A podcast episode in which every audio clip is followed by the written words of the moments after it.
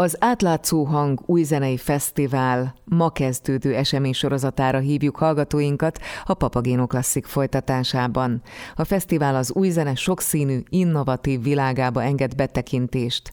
A 2022-ben a Mi és Ők motto köré szerveződő fesztivál programjai az európai országok és a magyar művészeti élet kapcsolatára fókuszálnak. A fesztivál célja idén is új módszerekkel bemutatni, ezáltal szélesebb közönség számára is könnyebben elérhetővé tenni az új zenét, a mai zene avantgárd hagyományaiból táplálkozó irányzatát. 2022-ben már a 9. fesztivál várja az érdeklődőket, ám ezúttal csak néhány napra. A januári hangversenyekből, kiállításból és filmklubból összeálló program egyfajta pihenő évként is felfogható, ugyanis 2023-ban megújult formában jelentkezik majd a programsorozat. Ezzel együtt most is különleges, eddig itthon még nem hallott, az Átlátszó Hang jellegéhez, rangjához méltó eseményekkel találkozhatunk. A hagyományokhoz híven a nyitókoncert idén is a Zeneakadémián lesz. A fesztivál programjai további budapesti helyszíneken, a Budapest Music Centerben, a Budapesti Francia Intézetben, a Fuga Budapesti Építészeti Központban, a Háromhullóban, az Omában, Ordinary Music Archives és a Trafó Kortárs Művészetek házában valósulnak meg, ahol többek között a neves külföldi művészek, valamint a magyar kortárs zenei élet ismert szereplői állnak színpadra. A fesztivál a Zeneakadémia hangszeres szólistáinak koncertjével zárul a Fúgában. Az idei évben Horváth Balázs mellett Dargai Marcel a programok általános kurátora.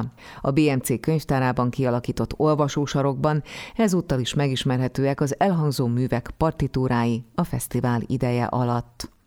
A január 8-án, tehát ma induló Átlátszó Hang Új Zenei Fesztivál kapcsán Horváth Balázs zeneszerzőtől, a fesztivál egyik alapító kurátorától azt is kérdeztem, kik azok a fellépők, akik a szervezők számára is különlegesek. Talán akkor első helyen említenem kell Júlia Espigolét, aki egy spanyol zongorista, zongoraművésznő, különben főleg francia és német területen lép föl Spanyolország mellett, és egy olyan programmal érkezik hozzánk, egy multimédiás esttel, ahol nem csak zongorázik, hanem videó és hang, elektronikus hang is társul a zongorázásához, de olyan is lesz a programnak az egyik műsorszáma, amit én élőben láttam, és ezt tetszett meg igaziból elsősorban, ahol ő a levegőben zongorázik, de kap maga mellé két vásznat, amire önmaga lesz kivetítve, tehát kamarazenét játszik önmagával meg háromszorozódomány, és ez a Mi és Ők téma tulajdonképpen. Ha pedig még egy másik fellépőt kell kiemelnem, akkor talán a Modernát Orkestrát mondanám, akik ugye hát elsősorban a jazz területén vannak otthon, de hát rengeteg kortárs klasszikus zenét is játszanak. Itt a tavaly előtt elindított Art of Virus, a vírus művészete projektből fognak, ez egy ilyen ágszerűen elágazódó kompozíció, és ebből fognak játszani néhány, vagy jó néhány darabot, mert ezek rövid darabok.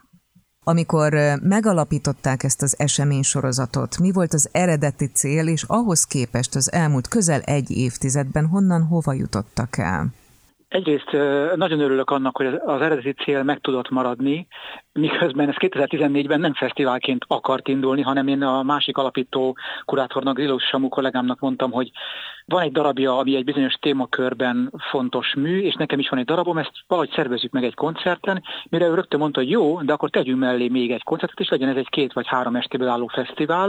Azt hiszem 3 vagy 4 alkalom volt az első fesztivál, és akkor ez így évről évre 2-3 estével növekedett.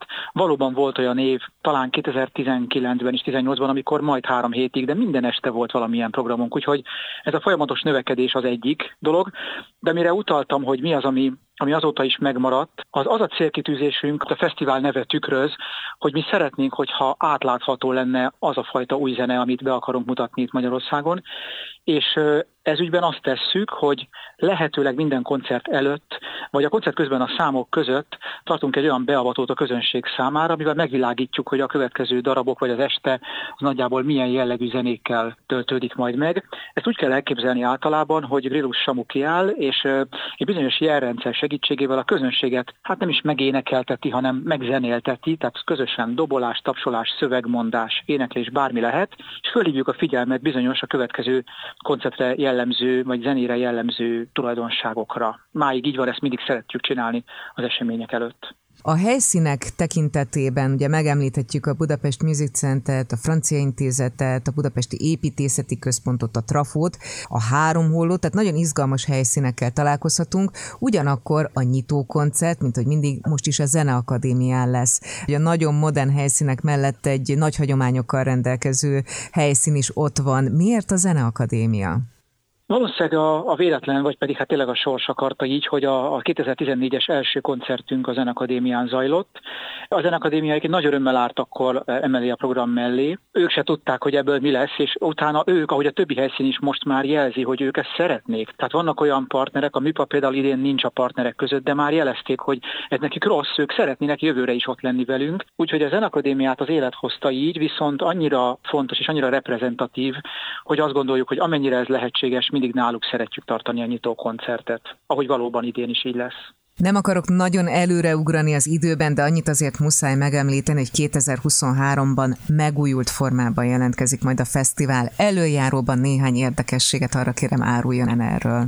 Ez talán inkább elsősorban a fesztivál struktúráját érinti. Tulajdonképpen mondhatjuk azt, hogy Gryllus Samu volt a fő-fő motorja ennek a fesztiválnak, illetve a programigazgatónk Szálka Zsuzsanna. Ők most visszaléptek egyel hátrébb, és azt mondták, hogy csak néhány programra szeretnének majd fókuszálni. Valószínűleg az lesz az új menetrendünk, hogy ahogy egyébként eddig is voltak társkurátorok, több kurátor ül össze, és tervezi meg a programot, és egy nagyobb, komolyabb csapat áll majd a fesztivál mögé. Azon is gondolkodunk, hogy maradjunk-e annál, hogy ez a fesztivál januárban lesz továbbra is, ami egyébként egy jó időpont nekünk, mert egyébként más fesztiválok ilyenkor nincsenek. Igen. Vagy pedig, ahogy tavaly kényszerűségből a vírusnak köszönhetően, idézőjelben, széthúzottunk az egész évre, legyen az, hogy valóban időnként jelentkezünk egy-egy programmal, és ez egy ilyen márkavédjegy, ez az átlátszó hang, ezt még nem tudtuk eldönteni, de megint szeretnénk azt, hogy ez ne egy 9 napos esemény legyen, hanem 20-25 programmal elő tudjunk rukkolni a jövő évtől. Bízom benne legalábbis. Horváth Balázssal, az Átlátszó Hang Új Zenei Fesztivál egyik alapító kurátorával beszélgettem a január 8-án, tehát éppen ma induló eseménysorozatról. Kedves hallgatóink, Vörös Sándor is az 1971-es Nobel-díj jelöltjei között volt. Erről hallhatnak további érdekességeket a Papagéno Klasszik folytatásában.